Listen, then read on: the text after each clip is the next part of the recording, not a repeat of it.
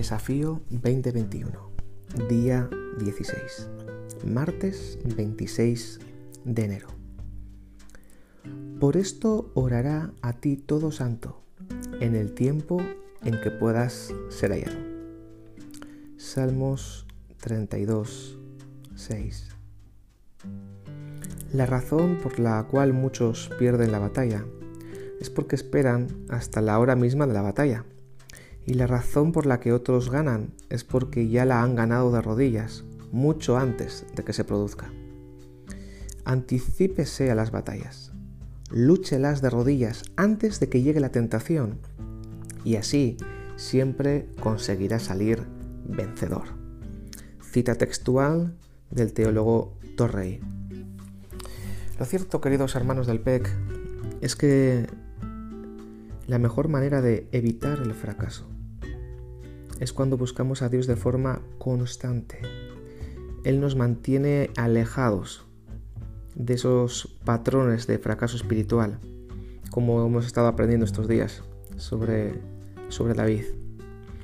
Esos patrones que tienen que ver con relajamiento, con distracción, con descuido, no es una caída de golpe, es algo paulatino, es algo progresivo. La mejor manera de evitar el fracaso es como él mismo dijo en el Salmo 32.6. Por esto orará a ti, todo santo. Santo es alguien que tiene una experiencia personal con el inalterable amor de Dios y que devuelve ese amor y fidelidad a Dios por pura gratitud. Santo es el tipo de persona que ora. Había un anuncio en una valla publicitaria de un guaperas con una mujer también despampanante en una, en una lancha de velocidad y con una cerveza en la mano. Y había un eslogan de fondo que ponía no puede haber nada mejor. Y es verdad, el pecado no puede ofrecer nada mejor. ¿Qué ha hecho el pecado por nosotros? ¿Qué ha hecho? El diablo se las ingenia para mostrar el pecado de la forma más atractiva posible y encima decir, mira, no puede haber nada mejor. Pero no muestra la imagen del que vomita en una esquina o la mujer golpeada por un marido borracho. No muestra el coche destrozado en un accidente de tráfico o aquella niña que se esconde detrás de la cama cuando llega cuando ve a su papá entrar en la casa dando golpes y portazos porque viene del, del bar con los amigos.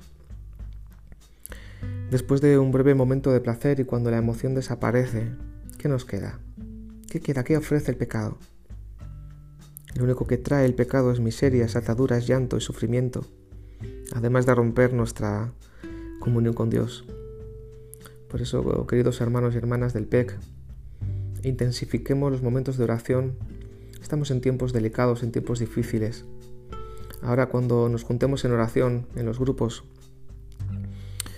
sigamos el, consejo de David.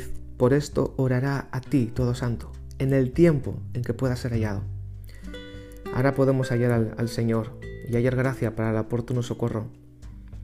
Y es que como dijo Jesús, eh, nuestro espíritu está dispuesto, pero la carne nuestro cuerpo es débil y precisamente porque somos débiles y somos humanos, no podemos eh, pensar que los fracasos que aparecen en la Biblia de otros hombres y mujeres de Dios, como el caso de, David, a nosotros no, no nos va a pasar. Evitemos el fracaso teniendo una vida fluida de oración. Así que oremos, pidámosle al Señor que nos fortalezca que nos agarremos a Él. Que Dios te bendiga. Mañana continuamos.